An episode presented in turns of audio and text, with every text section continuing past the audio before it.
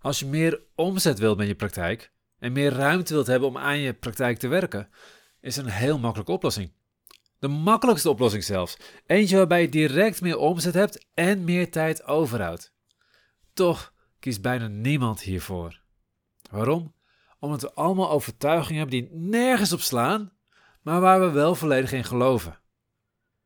In deze podcast leer je wat die oplossing is, waarom hij zo goed werkt en hoe je voorbij je saboterende overtuigingen komt.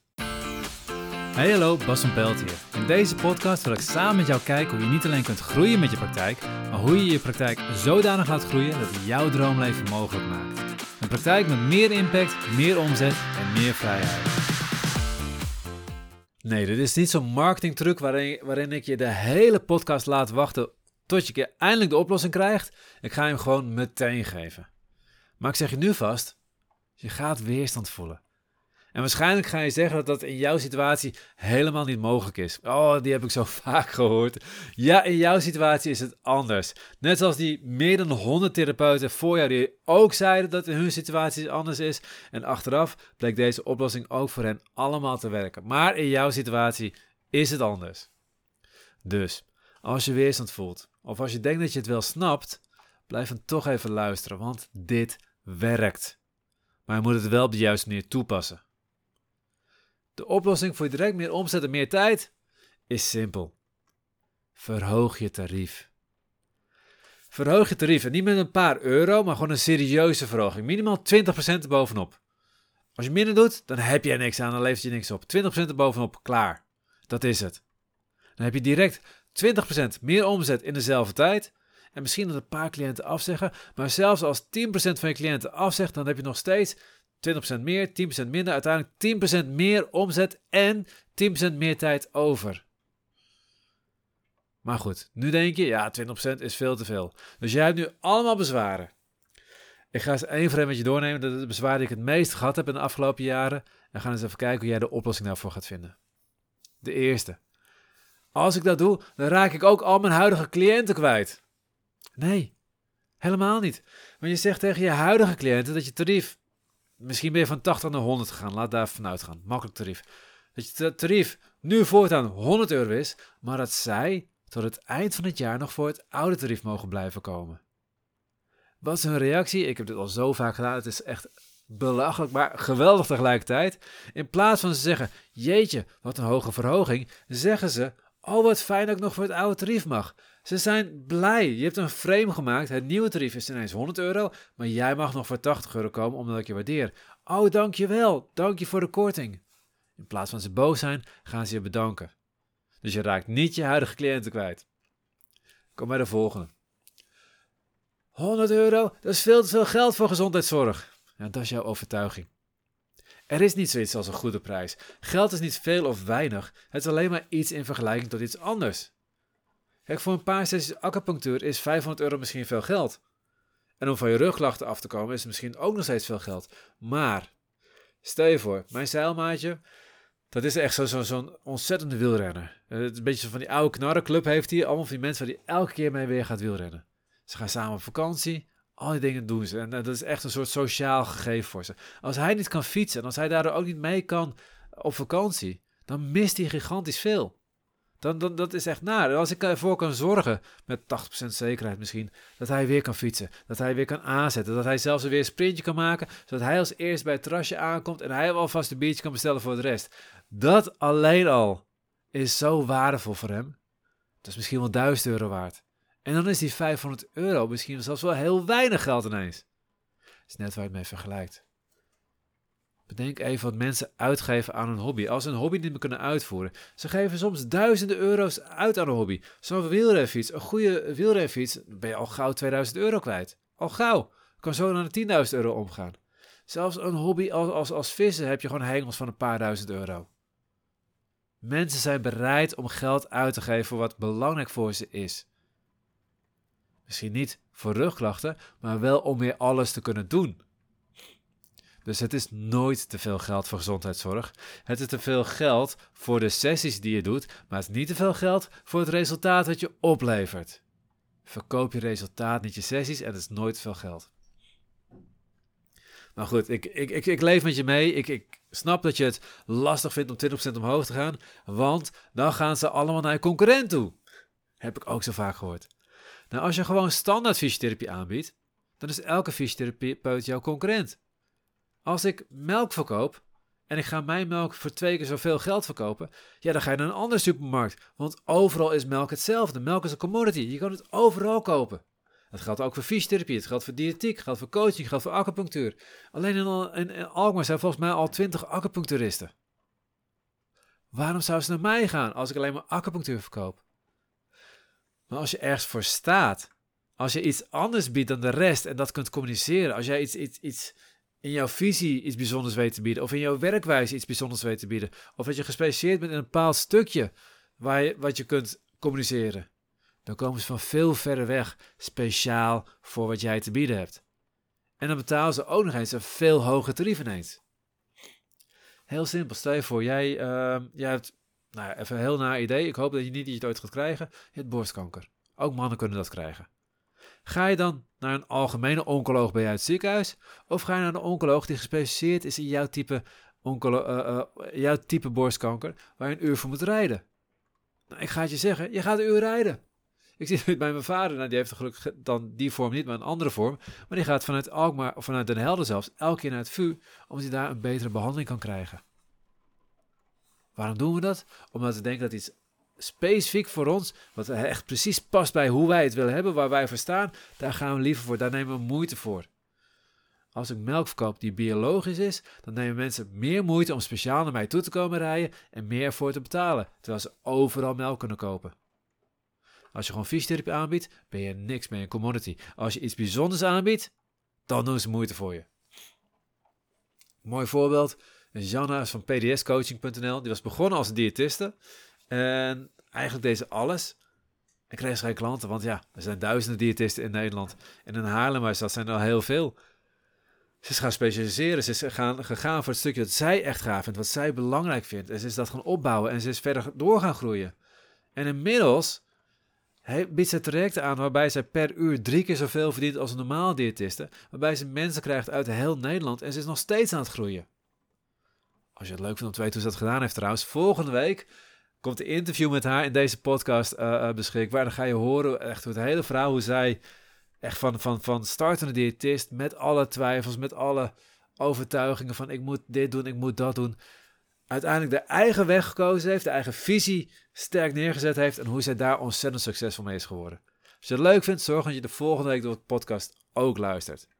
Maar nogmaals, als jij iets bijzonders aanbiedt, dan gaan je cliënten niet naar de concurrent. Maar als je iets standaards aanbiedt, dan wel. Volgende weerstand. Mijn cliënten willen dit niet betalen. Is dat zo? Is het echt zo? Heb je het gevraagd aan ze? Het is zo'n vaste overtuiging. Net zoals het gezondheidszorg gratis moet zijn. Je weet pas of, je het, of ze het willen betalen als je het aan ze vraagt. Bedenk wel, je hebt twee groepen cliënten. Je hebt mensen die bij jou passen, die dezelfde visie hebben, die, die blij worden van jouw werkwijze. Het is misschien, het type, misschien ben jij het type wat je cliënten wil leren hoe zij beter kunnen worden. Er zijn de cliënten die ook willen leren hoe ze beter kunnen worden. Die zijn heel blij met jou, met jouw werkwijze. Die, die waarderen je. Die zijn bereid jou te betalen. Maar de mensen die willen dat jij het voor ze oplost, die waarderen jouw werkwijze niet. En die willen jou ook niet betalen. Dus als jouw mensen jou niet willen betalen, moet je eens eventjes goed gaan kijken waar dit aan ligt. Heb je wel de juiste mensen? Oh, ik, ik, ik zit te lezen in welke ik hierna wou doen. Oh man, dit is eentje die ik zo vaak gehoord heb. En daar kan ik. Oh, ik ben er bijna allergisch voor geworden. Maar ik snap hem. Dus ik, ik zal hem ook gewoon meenemen in het verhaal. Ik zal ook uitleggen waarom hij niet klopt. In de buurt waar ik zit, hebben mensen het geld niet. Nou, ten eerste is onzin. Er zijn een paar uitzonderingen in Nederland, maar over het algemeen ook mensen die in uitkering zitten, zelfs mensen die in de bijstand zitten, zelfs mensen die in, um, in, in beheer zitten, dat het geld voor ze beheerd wordt omdat ze het zelf niet meer mogen doen, hebben allemaal nog mogelijkheden. Alleen jij moet zorgen dat je het waard bent. Dat jij echt iets bijzonders te bieden hebt, dat je ze echt verder kunt helpen. En mijn ervaring is dat zelfs mensen die in de schuldsanering zitten, geld ervoor krijgen om jouw traject te volgen. Als jij het goed kunt doen, als je kunt laten zien dat je waardevol bent. En zelfs die mensen zijn bereid om meer moeite voor je te doen en meer voor je te betalen.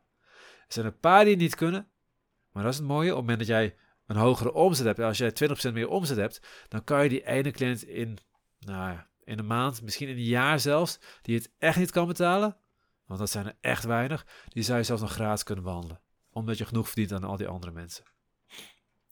Ander punt, als je in de buurt waar jij zit, de mensen het geld niet hebben, nou om eerlijk te zijn, als je in de verkeerde buurt zit, moet je gewoon verhuizen.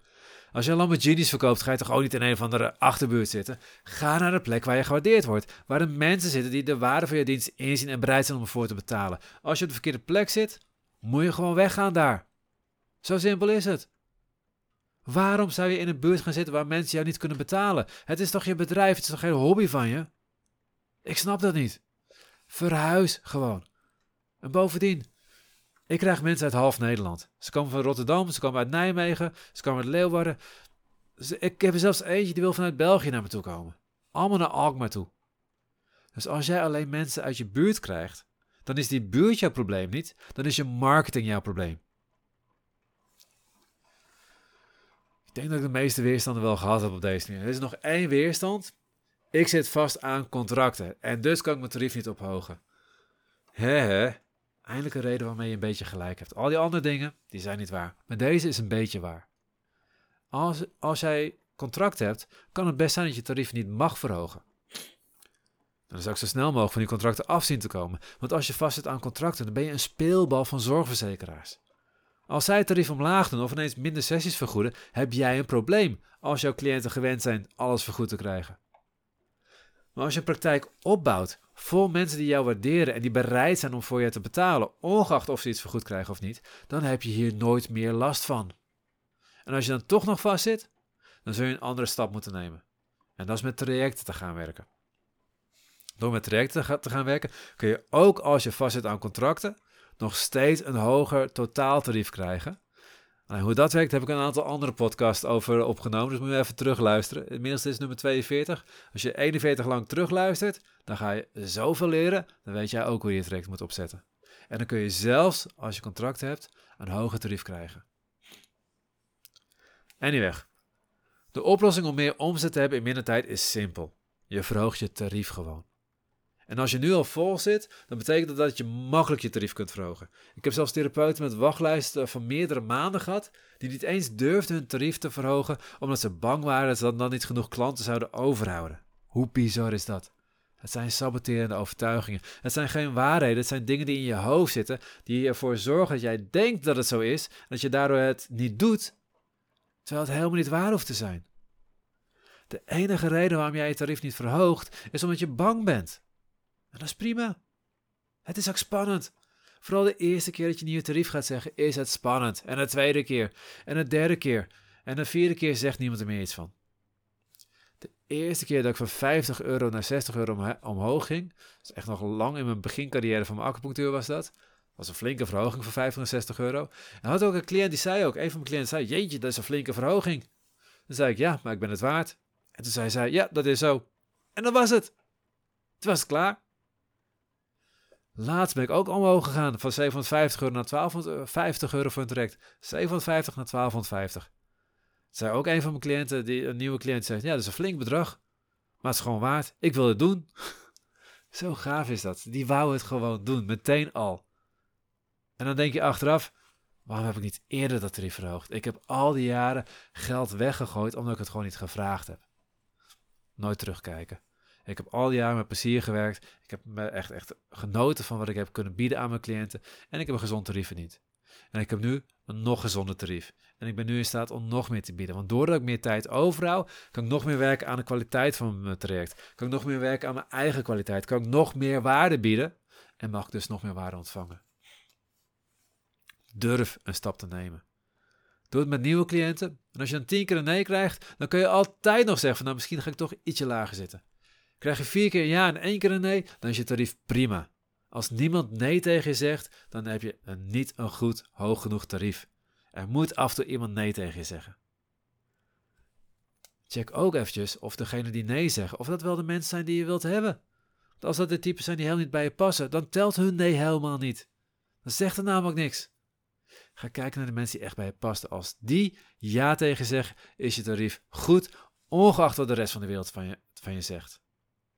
Jouw missie, als je kiest om die te accepteren, is om je tarief de komende week met 20% te verhogen en te genieten van de extra inkomsten waar je niet eens moeite voor hoeft te doen.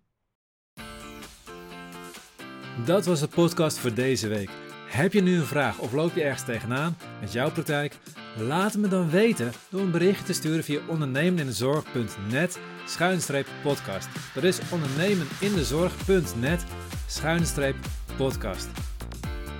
Vergeet je niet te abonneren op deze podcast in jouw favoriete podcast app. En wat ik ontzettend zou waarderen is als je de podcast wilt delen met andere ondernemers in je netwerk. Of als je een review wilt plaatsen. Op een Apple-telefoon kun je deze review gewoon in je podcast-app plaatsen. Op Android hebben de meeste apps helaas geen review mogelijkheid. Wat ik dan heel gaaf zou vinden, is als je Bas van Pelt training wilt googlen en dan op Google een review wilt achterlaten. En in de tussentijd, maak impact!